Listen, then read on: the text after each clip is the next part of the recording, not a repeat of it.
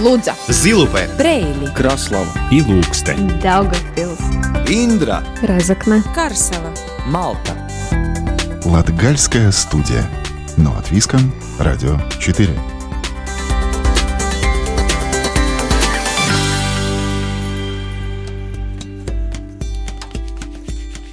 Приветствую вас! У микрофона Марина Титаренко. В эфире Латвийского радио 4 звучит программа «Латгальская студия».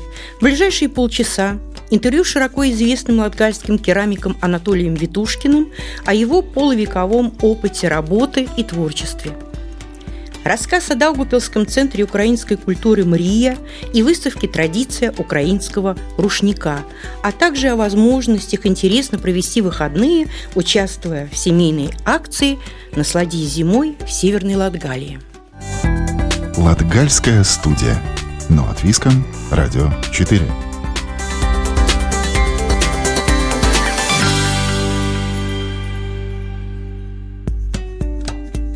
Сегодня у нас в Латгальской студии керамик Анатолий Витушкин, который посвятил себя одному из самых древних искусств в истории человечества. Работы Анатолия часто называют общелатгальскими, потому что в форме, в цвете, а также в технике сохранены традиции старинного гончарного искусства. Он создает вазы, кувшины, тарелки, подсвечники на несколько свечей и давно забытые другими мастерами сакральные подсвечники на две свечи является членом Резакнинской студии прикладного искусства Андрея Павлана. О секретах создания керамических произведений искусства и источниках своего вдохновения поговорим с Анатолием Витушкиным. Добрый день, Анатолий. Добрый день. Наверняка вы можете похвастаться интересной творческой биографией. Расскажите о себе и о том, как вы начали постигать искусство керамики. Ну, не знаю, как искусство керамики. Я в детстве, я же лудзенец, и до второго класса мы жили в Лудзе. Хоть в Лудзе нет таких традиций, как в Резгне и вот Силаянах. Но там был керамик Шмуланс. Вот недавно ему было 95 лет, и он на каждых работах лепил чертей. Везде. Я не помню, сколько мне лет было, ну, может, 8-9. Я очень любил ходить в Лудзенский музей, особенно смотреть там рыбы было, щука была, как э, в то время мне казалось, что это акула. Не знаю, осталось это вот пасть или нет, но очень большая. И была выставка Шмулана, я вот купил свистульки чертей, две штуки, и потом пластилин, и все пошло. И в 68 году я не поступил в прикладное по глупости, по математике, хотя математика у меня была 4-5. Тогда еще, ну, после восьмого класса. Хотя я собирался быть скульптором, чтобы быть скульптором, надо было закончивать то прикладное училище, чтобы поступить в академию. Потом армия. Из армии пришел, ну что, мне 20 лет, у меня ничего нету. И меня собирались пристроить на ЗДУ инженером-снабженцем. Я уже почти документ туда подал. 73 год, декабрь. Отец встречает друга – и он спрашивает, не хочет ли твой сын, почему вот это он спрашивает? Он, Течение обстоятельств. Да, не хочет ли сын поступить в Латвия с керамика? Есть место обжигальщика в Тумужих. Он звонит, я говорю, да, с удовольствием. Полвека обратно да, уже почти да, что, да? Угу. И с тех пор я глина никогда не прекращалась. 11 лет Латвия с керамика, и потом вот ушли на свободные хлеба в 83 году. И все, вот до сих пор.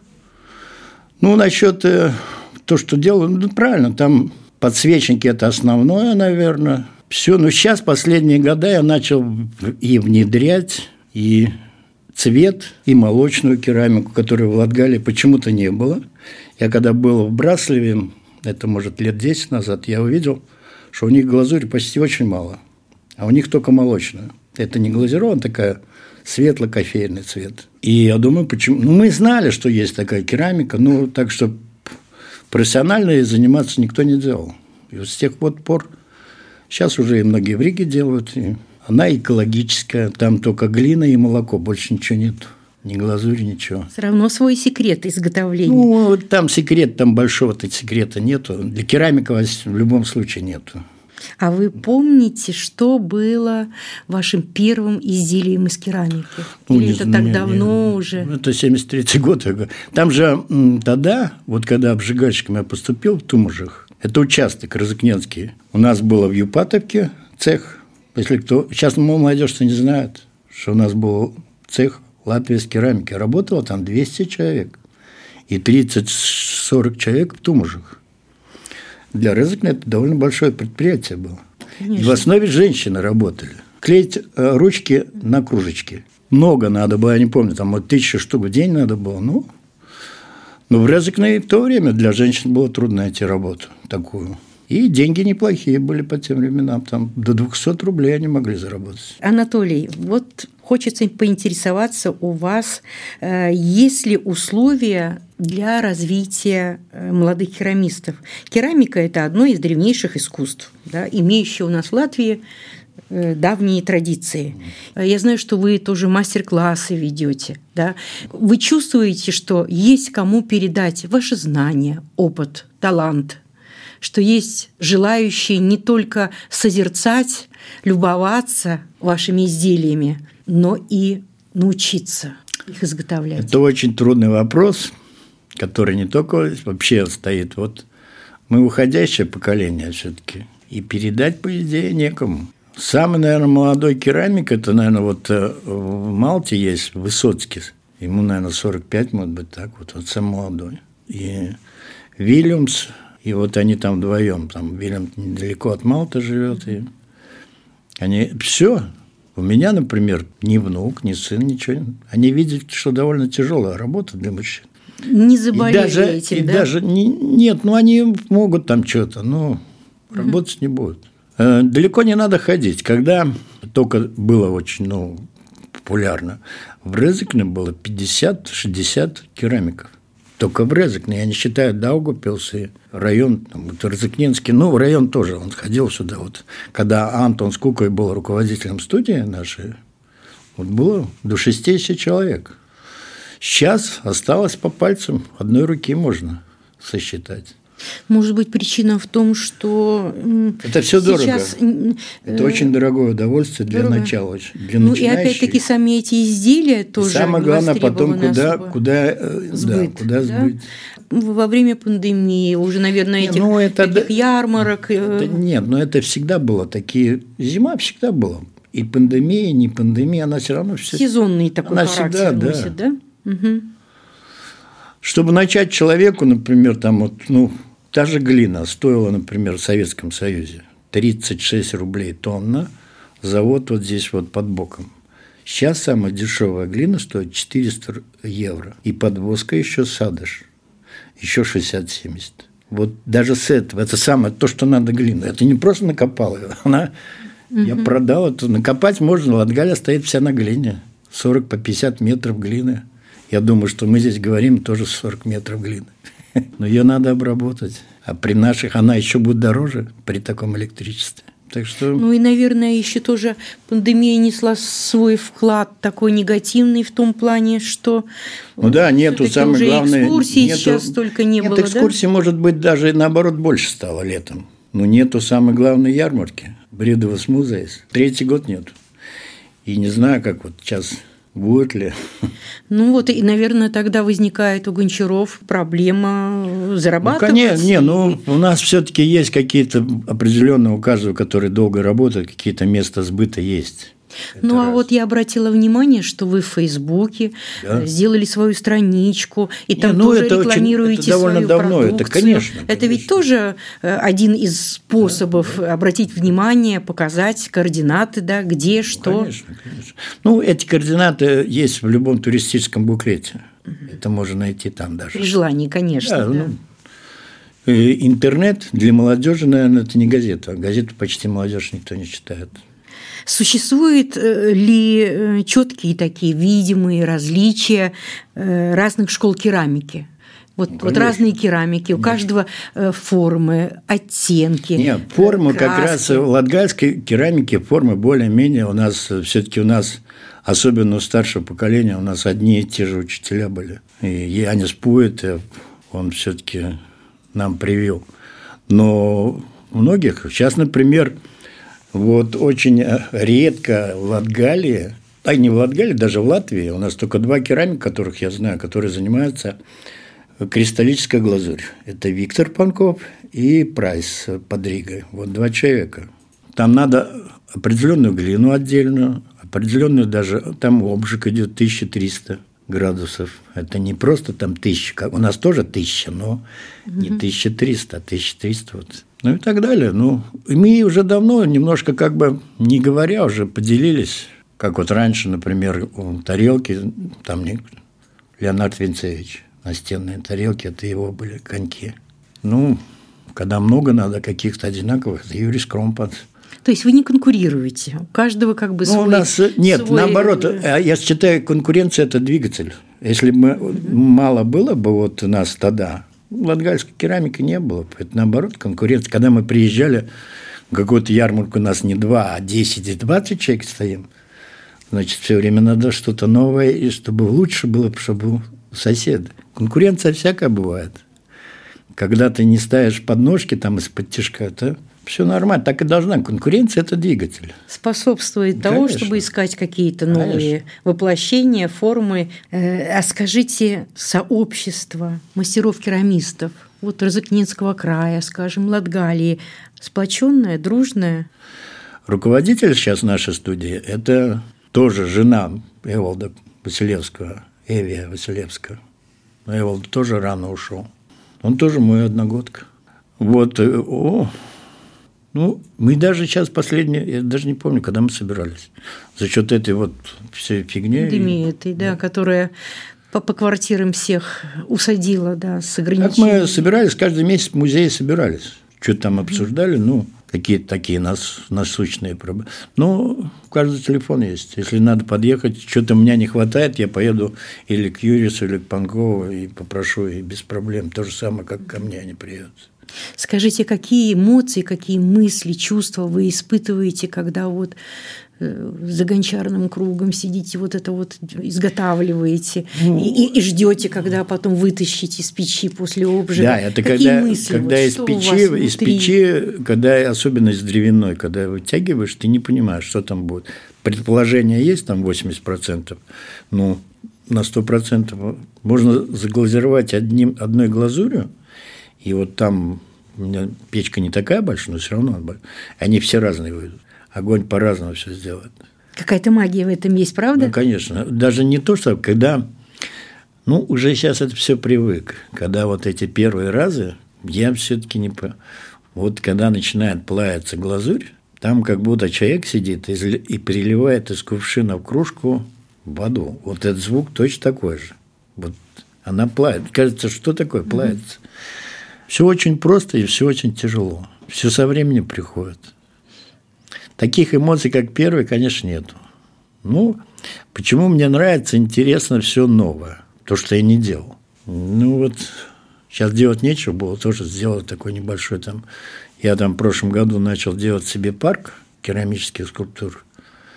И там кое-что сейчас делаю. Но надо все равно, классика наша лангальская, она все равно побеждает новое – это хорошо, ну, классика есть классика. Да, надо сохранять. Да, нет, это, это стабильно, конечно. Но вот некому передавать.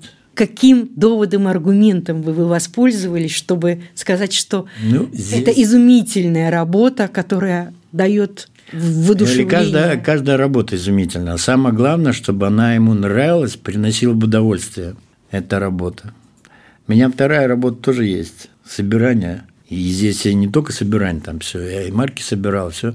А сейчас я, например, очень много занимаюсь, и мне тоже приносят, вот когда я же не могу там все время с глины. Родословно я докопался до 1768 года. Ой, как интересно. Это очень Конечно. интересно, очень захватывающе, там, кажется, это. Э, много, много тоже работы. Это не просто так. Вы увлеченный человек. Да. И здесь я, и молодежи надо целенаправленно идти к любой, неважно, это глина или рисование, да любая, любая работа. Нельзя сбиваться, идти увидеть цель и идти к этой цели. И чтобы, неважно, там, можно падать, и надо даже падать. Не без потом этого, подняться да.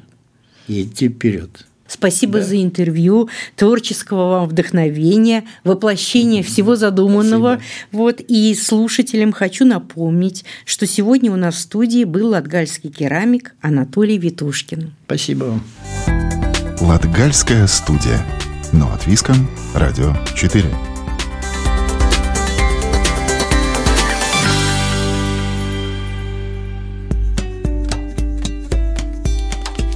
Культурное и языковое разнообразие – это гордость Латгалии и Даугупилса в частности.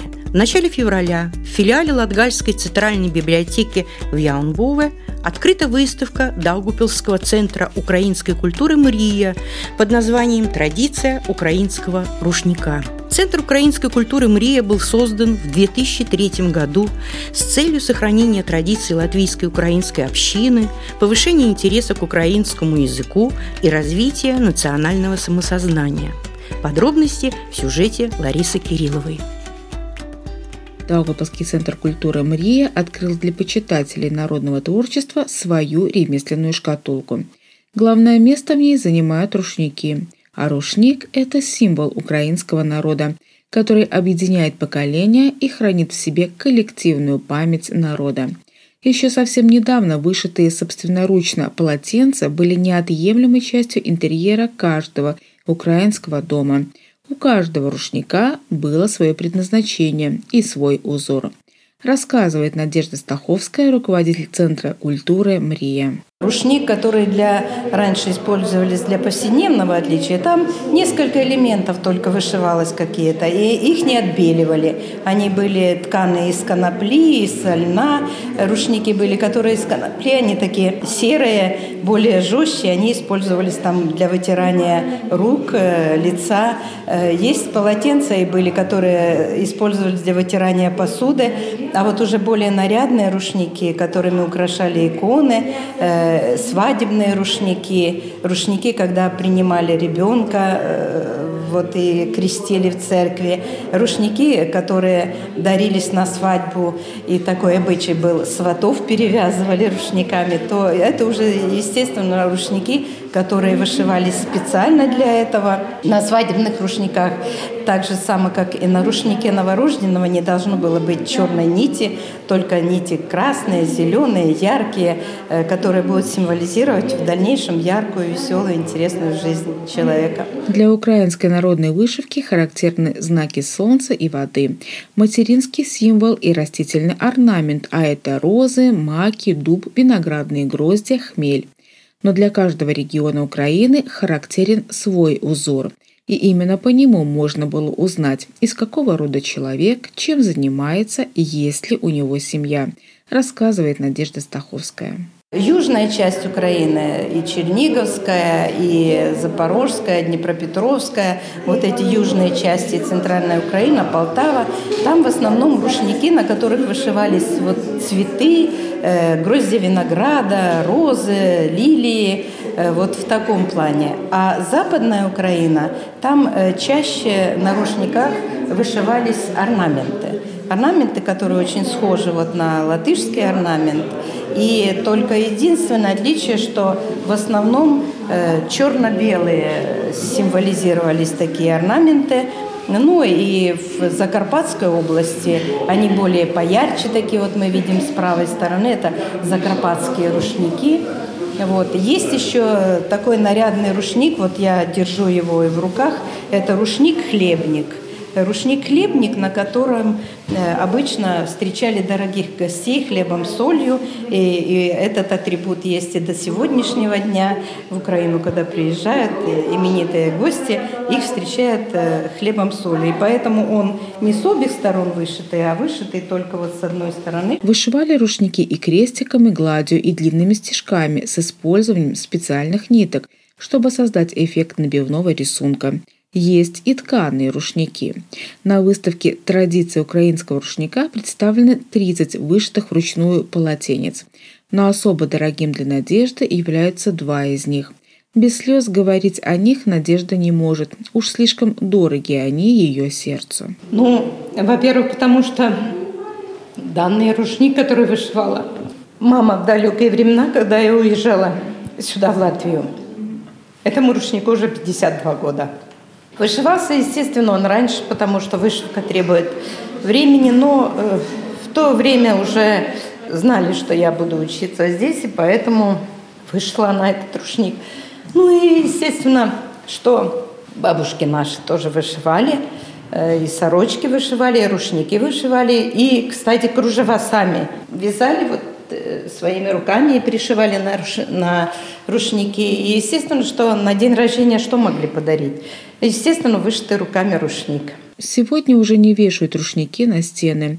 Впрочем, немного осталось и тех, кто может создать такую красоту – Современным людям, увы, уже не до этого. Вынуждена признать это и Надежда, и краевед, хранитель культурного наследия города Прейли и Прильского края Татьяна Колосова. А, если мы будем говорить, например, полотенцах, да, о скатертях, э, вышитых нашими мамами, бабушками, прабабушками, да, то интерес большой не только со стороны исследователей, собирателей, да, но и среди молодого поколения.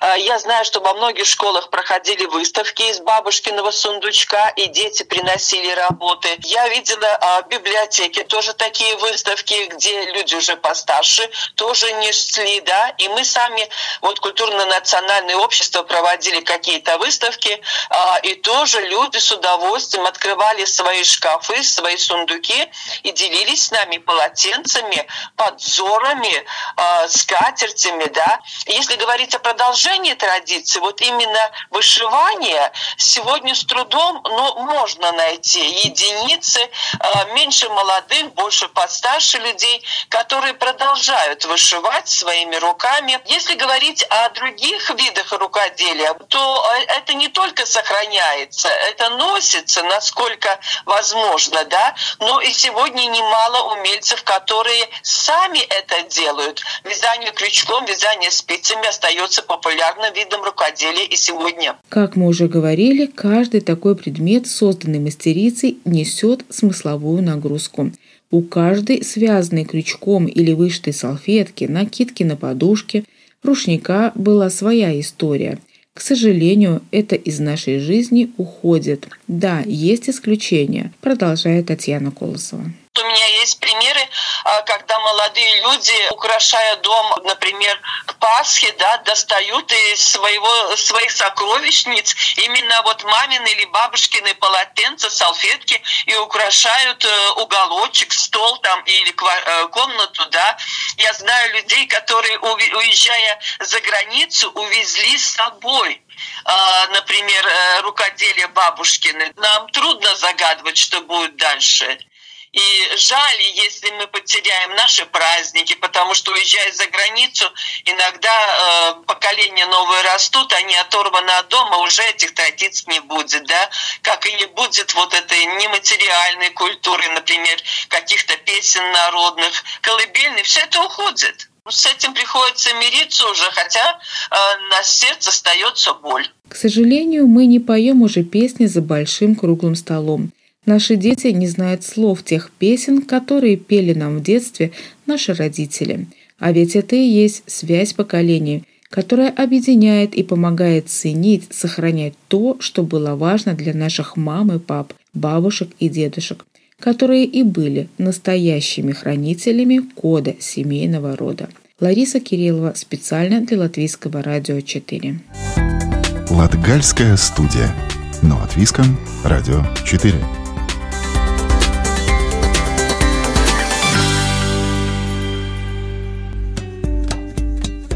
В рубрике «Выходные остановки» продолжаем знакомить с туристическими объектами и маршрутами нашего края. Уже скоро в северной части Латгальского региона пройдет ежегодная семейная акция «Насладись зимой в Северной Латгалии». О том, какие объекты можно будет посетить и чем интересным там заняться, рассказывает Карина Важная. В конце третьей недели месяца 19 и 20 февраля в Северной Латгалии в окрестностях Балви, Виляки, Ругаи, Балтиновы и Карсовы уже седьмой год подряд пройдет акция для всей семьи «Насладись зимой в Северной Латгалии». В течение двух дней будет предложена разнообразная программа мероприятий, чтобы местные жители и гости насладились Северной Латгалией и в зимний сезон рассказывает организатор туризма в Лудзенском крае Инга Загорска. В туризме в Латгалии зимой очень чувствуется сезонность. Итак, мы с коллегами из Северной Латгалии 7 лет назад решили организовать мероприятие как бы в тихий сезон. Благодаря поддержке со стороны предпринимателей мы можем сказать, что идея удалась. В прошлом году, например, было около 450 участников, и с каждым годом эта цифра растет. Посетителей будет ждать музей Балского края, можно будет отправиться в поход либо пешком, либо на автомобиле. Также свои двери откроет мастерская по изготовлению свечей и многое другое, продолжает Инга Загорска. Можете отправиться аж в три вида походы. Один 6 километров пешеходный, другой 17 километров на машинах, а третий приключение с компанией Пурву Бридей по болоту Стомпаку. В Северной Латгалии сможете вкусно покушать в домашнем ресторане «Дзилес» или мельнице Рековас. Посетите новые объекты в Северной Латгалии, как культурно-исторический центр Личумайес – и единственную комнату квест на латгальском языке в мире. На ранчо Озолмаес и на территории природного хозяйства Ошумаес будет возможность прогуляться на свежем воздухе, погладив и покормив мохнатых обитателей, а также узнать, как проводят зиму дикие лошади и коровы. А в Ругае крестьянское хозяйство Межайнес предложит поездки на конных санях, а также прогулки верхом на лошадях или пони. Полная программа мероприятий доступна на домашних страницах Лудзенского и Балвского краев. Организаторы просят своевременно планировать выходные и свое посещение всех мест резервировать заранее. На этом Латгальская студия прощается с вами до следующей субботы. Над передачей работали Лариса Кириллова, Карина Важная, провела программу Марина Титаренко. Слушайте нас каждую субботу после 10-часовых новостей. Повтор звучит по четвергам в 20.15. Также в любое удобное для вас время доступен архив всех выпусков Латгальской студии на сайте Латвийского радио 4. Всего вам доброго! Лудза, Zilupē, Preili, Kraslava, Ilūksteņa, Daugavpils, Indra, Разокна, Karsava, Malta. Латгальская студия. Но от Виском, Радио 4.